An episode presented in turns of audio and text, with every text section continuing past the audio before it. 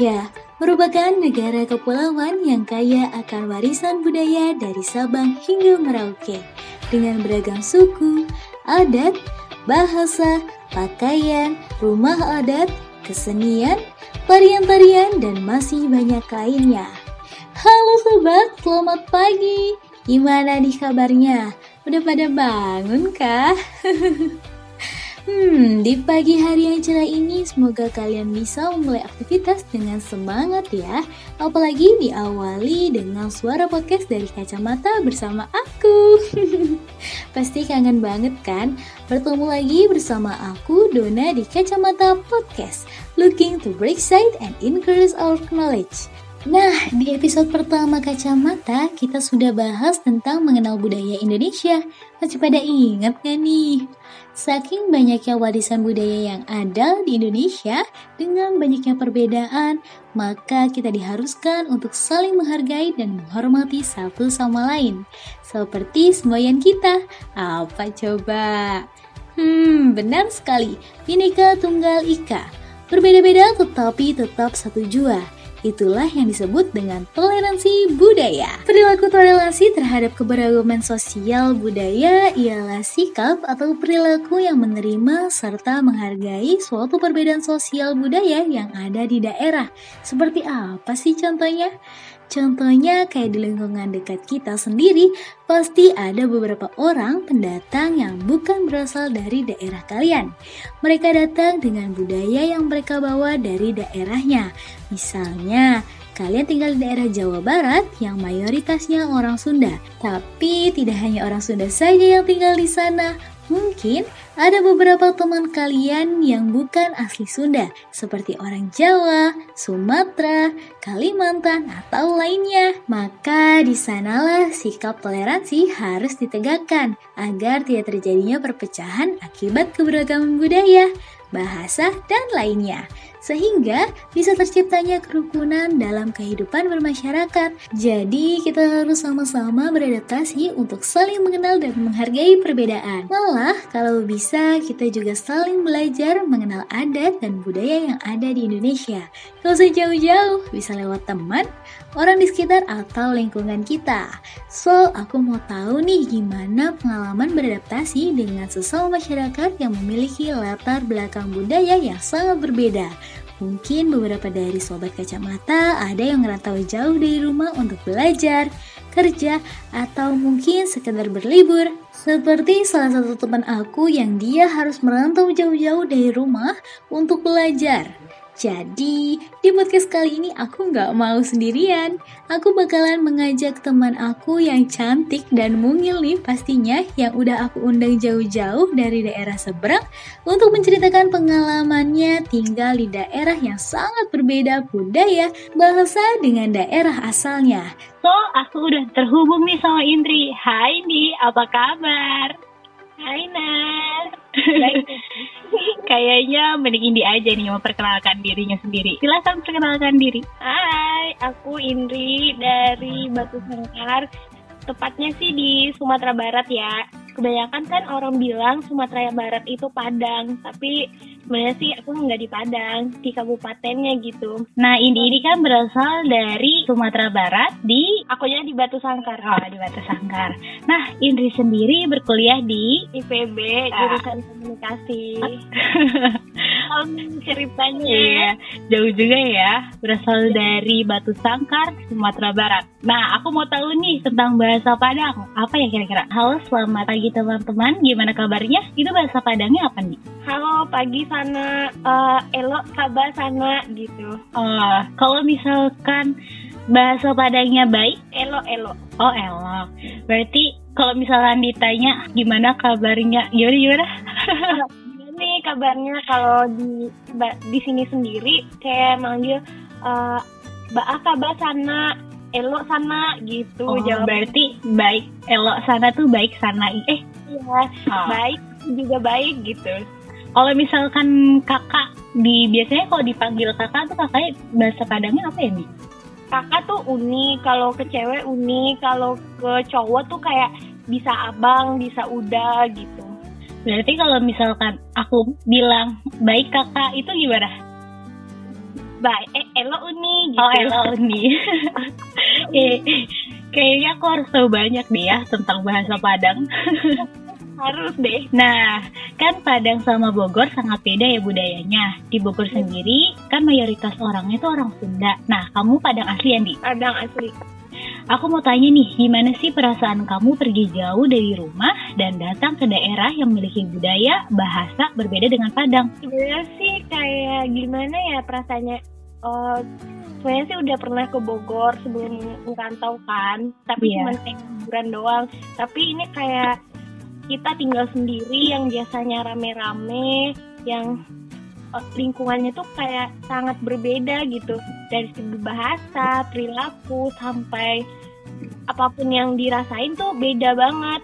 Biasanya kan kalau pagi tuh kayak mama kayak ketok pintu pagi-pagi tidur, terus nyediain sarapan. Sekarang apa-apa Iya. sendiri gitu, harus ngelakuin sendiri, tugas sendiri, kayak nyuci baju sendiri, sampai makan sendiri gitu. Jadi bener-bener sendiri ya, harus mandiri banget ya. kayak wah ini nggak aku banget gitu. Aku nggak kayak gini gitu. Biasanya serba disediain ya semuanya. bener itu. Kalau ada nggak sih ketakutan tersendiri waktu mau ngerantau awal dari jauh dari rumah itu? takut banget sih takut. Soalnya tuh kan kayak baru pertama kali bisa Mm-mm. sama orang tua kan. Kayak takut nggak bisa apa-apa gitu soalnya kayak aku tuh kayak introvert gitu loh orangnya. Ah, suka berbaur sama orang rame banget gitu. Kalau kayak kalau berbaur sama orang ra- rame banget tapi aku suka kayak kaku banget nggak tahu mau ngomong apa gitu. Padahal mah orang-orang biasa aja yang biasa kita kenal gitu. Terus kayak ketakutannya tuh kayak harus pisah takut Ah. kalau ada kabar yang nggak baik gitu oh iya bener-bener. jauh gitu soalnya kayak sedih nggak bisa pulang gitu kayak Iya. gitu takutannya Berarti jadi pengalaman banget ya, terutama untuk beradaptasinya. Suka dukanya sendiri tinggal di Bogor kayak pengalaman seru. Kayak kan, eh, terutama kan kita beda banget ya budayanya dari Padang sama Sumatera Barat, terutama sama daerah Bogor. Nah, pengalaman seru atau pengalaman sedihnya gitu, ada nggak sih? Kayak ntar dikatain, oh, eh, kamu bahasanya kayak gini atau gimana? Pernah nggak sih? Ndi? eh bener mbak kalau sukanya sih kalau aku kayak alhamdulillah tuh dapat temen yang asik seru gitu kan Hmm. jadi kayak buat beradaptasi tuh kayak nggak terlalu susah menurut aku jadi kalau pas waktu awal-awal kuliah nih kelas Iya. matrikulasi aku tuh dapat temen yang kayak ya banyak orang Padang gitu terutama kayak ada sepupu yang satu kelas sama aku jadi ya udah teman sama dia eh, nggak terlalu susah gitu soalnya Jadi- kita udah sama dia Jadi ngebantu banget ya itu. ngebantu banget jadi buat temen-temen juga kayak terbuka gitu sama kita Hmm. kalau buat duka kalau aku apa ya kayak paling makanan ya kalau makanan di Bogor sama di Padang tuh jauh banget Bener-bener beda ya? Iya beda beda banget. Kalau di Padang tuh kayak pedes, campur-campur lah kalau gitu. Sampai kalau di Bogor tuh manis banget. Kayak beda. Terus waktu itu ada teman aku. Jadi Mhm. aku makan nasi Padang. Iya. Aku makan nasi Padang juga. Jadi kalau orang Padang tuh kan pakai tangan. Jadi kalau makanan tuh harus kayak dicampur semua kan ah, ah. kayak apa sih kayak makanan kucing gitu tapi kalau menurut kita tuh enak banget gitu nikmat kalau dicampur semua kalau orang sini kebanyakan aku lihat cuman ngambil nasi satu lauk satu terus Iya.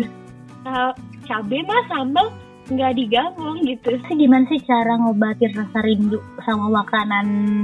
Kan beda banget ya makanannya. Gimana sih caranya? Apa harus dikirim kah? Atau pernah nggak sih nggak makan gara-gara nggak suka sama makanan di Bogor? enggak sih kalau aku paling kalau makanan tuh kayak awal-awal aku di- selalu dikirimin kan sama mama kayak buat satu minggu. Nanti kalau udah habis paling aku beli nasi padang gitu. Kalau enggak ya udah KFC gitu udah makanan-makanan yang, yang pasti aja kadang kalau misalnya kayak makanan Bogor kayak di warteg gitu kayak Hmm. nah, awalnya kayak nggak suka gitu kayak aneh banget gitu kayak bentuk Oh. banget tapi rasanya beda gitu kayak manis kayak tapi nggak cocok di lidah aku gitu Tapi untungnya masih bisa beradaptasi yang bisa sama makanan ya. untung aja gitu Kan tadi makanannya sendiri yang dikangenin. Apa sih yang dikangenin lagi kalau jauh dari rumah? Ya pastinya tuh makanan mama walaupun kayak dikirim sama mama setiap minggu gitu kan dikirim itu kayak rasanya tuh beda banget gitu kayak kalau di sini tuh kayak masak langsung makan gitu. Kalau di sini kayak kayak udah berhari-hari tapi makanan kita tetap itu gitu. Ya Allah. Iya bener. gitu. Sampai kayak waktu itu aku pernah dikirimin kayak rendang ayam. Soalnya kan aku nggak suka daging gitu kan. Hmm. aku masukin ke aku panasin di tempat nasi. Tapi sampai Iya. kosong gitu. Tapi aku tetap makan. Gimana tuh? Duka tuh kayak tapi rasanya enak gitu Iya sih. Terpaksa ya sebenarnya ya. Karena harus bingung terus satu lagi ah, itu nasi soalnya kan nasi di sini tuh kayak enak banget kalau di sana kayak lengket-lengket apa sih ini gitu pas awal-awal makan gitu ya enggak Kalau di sana tuh nasinya lebih ke misah-misah ya? Iya, kayak kering gitu loh, kayak beras tapi nggak nasi gitu. Hmm, kalau di sini kan di sini kan emang kalau di Bogor tuh lebih ke lengket yang bener-bener nyatu gitu ya kan. Kadang suka hampir kayak bubur ya nggak sih? Iya, aku tuh nggak suka kayak gitu, lebih suka kayak kayak kering gitu. Jadi enak dimakan walaupun keras gitu. Nah kalau misalkan obat kangennya itu tuh apa sih kalau misalkan lagi kangen sama orang tua atau lagi kangen sama yang lainnya? Oh paling aku kayak video call, pastinya kayak harus chatan setiap hari sih. Aku waktu itu kalau enggak satu kali seminggu, kalau waktu lenggang ya, aku ke Jakarta sih biar ketemu saudara gitu. Biar nggak bosan terus, soalnya kan jadwal ada yang kosong gitu. Jadi sayang kan kalau aku cuman tidur doang di kosan, mending aku ke rumah saudara di Jakarta gitu. Terus video call gitu sama mama. Kalau liburannya panjang gimana Di? Kalau liburan panjang tetap pulang ke Padang kah atau bagaimana? aku sih sebenarnya kata mama nih nggak usah pulang. Jadi satu tahun lah gitu. Jadi pas lebaran doang. Tapi aku nggak mau. Ya udah setiap semester aku pulang. Walaupun kayak apa ya ya tiket kan mahal ya ke Padang. Bener-bener. kayak pernah ya pernah murah banget 500 700 tapi ada nih cerita Hmm. awal-awal kuliah kayak Iya. semester satu lah gitu jadi liburan kan Hmm. aku nggak dibolehin pulang awalnya tapi aku bilang ke mama sampai udah packing nih semua udah dimasukin di koper jadi Iya. pagi berangkat tapi nggak dapet tiket sampai nangis nangis sama mama gitu terus bilang apa ya aku pokoknya aku pulang nggak mau tahu hari besok aku harus pulang gitu. Walaupun nggak ada tiket tetap aku mau pulang gitu. Ya Allah gimana ya gitu. Sampai aku nangis se- semalaman. Nggak ada temen. Di kosan tuh aku udah kosong banget nak. Kayak nggak ada orang. Mana aku di tingkat tiga kan? Ya Allah kosong dari atas sampai bawah gitu. Gimana? Nggak ada teman pokoknya aku harus pulang. Sampai aku waktu itu malamnya beli tiket satu juta sembilan ratus Wow, jauh banget ya perbandingannya. iya aku sampai bilang wah ini tiket pulang waktu lebaran nih bukan Iya sekarang bener. Berarti nih buat kalian nih sobat semua yang mau berlibur atau mengenal budaya Padang secara langsung harganya segitu tuh. Jadi jangan lupa nabung ya. Lumayan mahal yang mepet-mepet itu sejuta sembilan ratus. tapi kayak lebih murah tuh sekarang paling 700 800 gitu sih Wow. Nah, gimana sih cara Indri sendiri untuk beradaptasi di Bogor? Karena kan sangat berbeda banget tuh ya dengan Padang. kalau beradaptasi sih ya kayak yang tadi alhamdulillah tuh teman-temannya enak ya seru asik gitu bisa nyambung kebetulan teman-teman banyak yang Padang gitu ya asik aja gitu ya cuma kayak lebih menghargai budaya orang lain aja mengerti gitu Eh, ceritain tentang Padang itu sendiri menurut Indri. Oh, pada itu sendiri kayak aku ya ya kebanyakan orang bilang orang mana Padang ya udah Padang gitu. Tapi sebenarnya bukan orang Padang, lebih ke Minang gitu. Oh Saya di kota Padang tuh uh, udah banyak pendatang, bukan orang Padang asli gitu. Terus buat makanan tuh kayak rendang gitu. Uh, itu banget kan orang-orang oh Padang rendang gitu. Padahal banyak makanan selain rendang kayak dendeng batako gitu. Terus kayak apa ya? Gulai, gulai itu kayak orang Padang banget nggak sih kuah-kuah gitu. Ciri khas dari Minang sendiri itu kan makanan rendang. Nah, selain rendang ada gulai. Ada apa lagi sih Dik yang menjadi ciri khas banget nih di kota Minang? Itu kan yang makanan ya tadi. Kalau untuk yang apa ya kondisi atau kayak rumah-rumah gitu kayak rumah adat banyak banget di sini.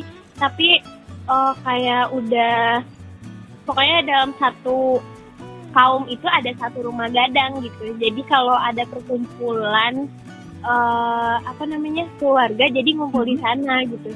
Kayak ada rumah adat rumah gadang gitu loh dalam satu kaum gitu Kalau tradisi di sana tuh masih sangat kental nggak sih, Dik? kental sih kayak pernikahan kental banget sih. Itu kayak ada malam bainai gitu. Kental banget sih. Nah, menurut kamu sendiri tadi kan udah ngomongin soal eh, beberapa orang. Karena kalau karakter atau sifat orang-orang di Bogor sendiri beda nggak sih di sama di Padang apakah ramah? Atau menurut ini lebih galak atau bagaimana? kalau sifat sih menurut aku kayak sama sih baik pasti baik ya semua orang itu baik tapi ada beda-bedanya gitu Iya. kalau ramah ramah sih tapi kayak kayaknya sama-sama cuek gak sih kalau aku lihat kayak lebih ya udah bodo amat gitu kalau Oh. orang di Bogor gitu kalau aku lihat ya Nah, di aku mau nih minta rekomendasi tempat kira-kira yang apa nih yang cocok kalau misalkan aku sama sobat kacamata semua berlibur ke Padang. Wih, cocok banget nih kalau berlibur ke Padang apalagi yang suka kayak traveling gitu kan kayak ada nih cocok kayak di Padang tuh kayak di kota Padang ya Iya.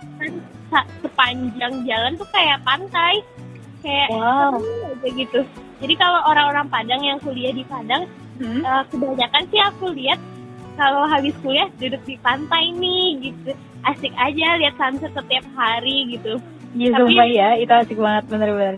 asik banget. Terus kayak banyak pulau-pulau gitu kayak pulau eh, apa ya pulau Pasumpahan gitu. Kayak banyak angso duo gitu. Banyak sih bisa kita nginep juga gitu. Kayak nggak kalah bagusnya dari tempat-tempat yang ada di Jawa gitu.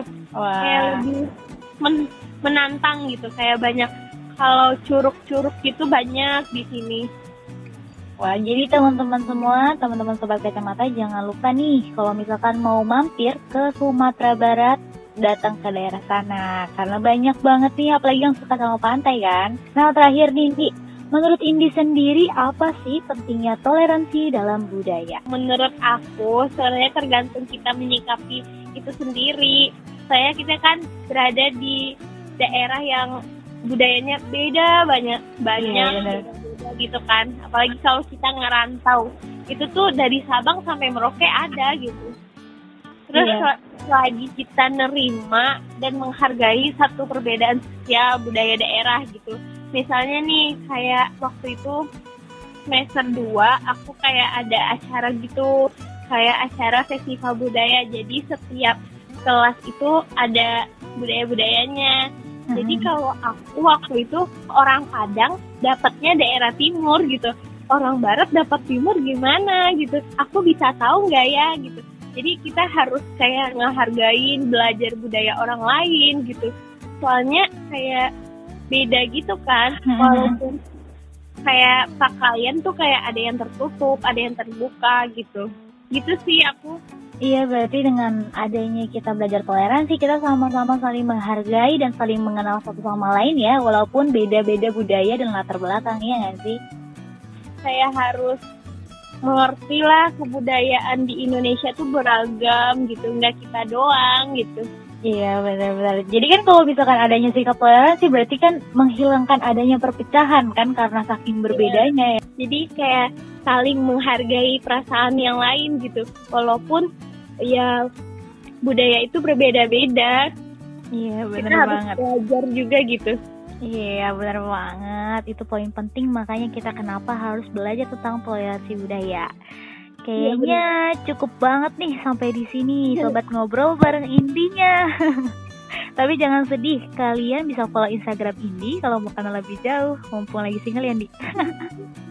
Bener banget tuh. Boleh dong Instagramnya Indi apa? Tolong di follow ya at Indri Ariela pakai Ah. N double L ribet namanya? Oke, jangan lupa follow ya teman-teman di @indri Ariela Ariela. Wah, terima kasih Indi sudah bersedia menyempatkan waktunya dan berbagi pengalaman seru banget nih. makasih Tapi sebelum berpisah Nindi, aku mau dong kita ngomong aku bangga jadi anak Indonesia. Tapi harus kompak ya bareng-bareng nih. oke Satu, dua, tiga. Aku aku bang bangga jadi jadi anak Indonesia. Yeay, terima kasih Indi. Sobat, menjunjung toleransi dalam keberagaman adalah kekuatan kita untuk menciptakan persatuan dengan pemahaman akan perbedaan. Kita akan menjadi peka sehingga merasa penting adanya tenggang rasa, toleransi, dan sikap saling menghargai perbedaan. Seperti kata Gus Dur, semakin tinggi ilmu seseorang maka semakin besar toleransinya. Nah, Gubernur Jawa Barat, Bapak Ridwan Kamil juga pernah berkata, tugas maha besar generasi kita adalah mewariskan toleransi bukan kekerasan. So, hidup di dalam perbedaan seharusnya dapat mengajarkan kita untuk menemukan keharmonisan. Oke deh, terima kasih sudah mendengarkan Kacamata Podcast. Sampai jumpa di episode selanjutnya. Bye-bye!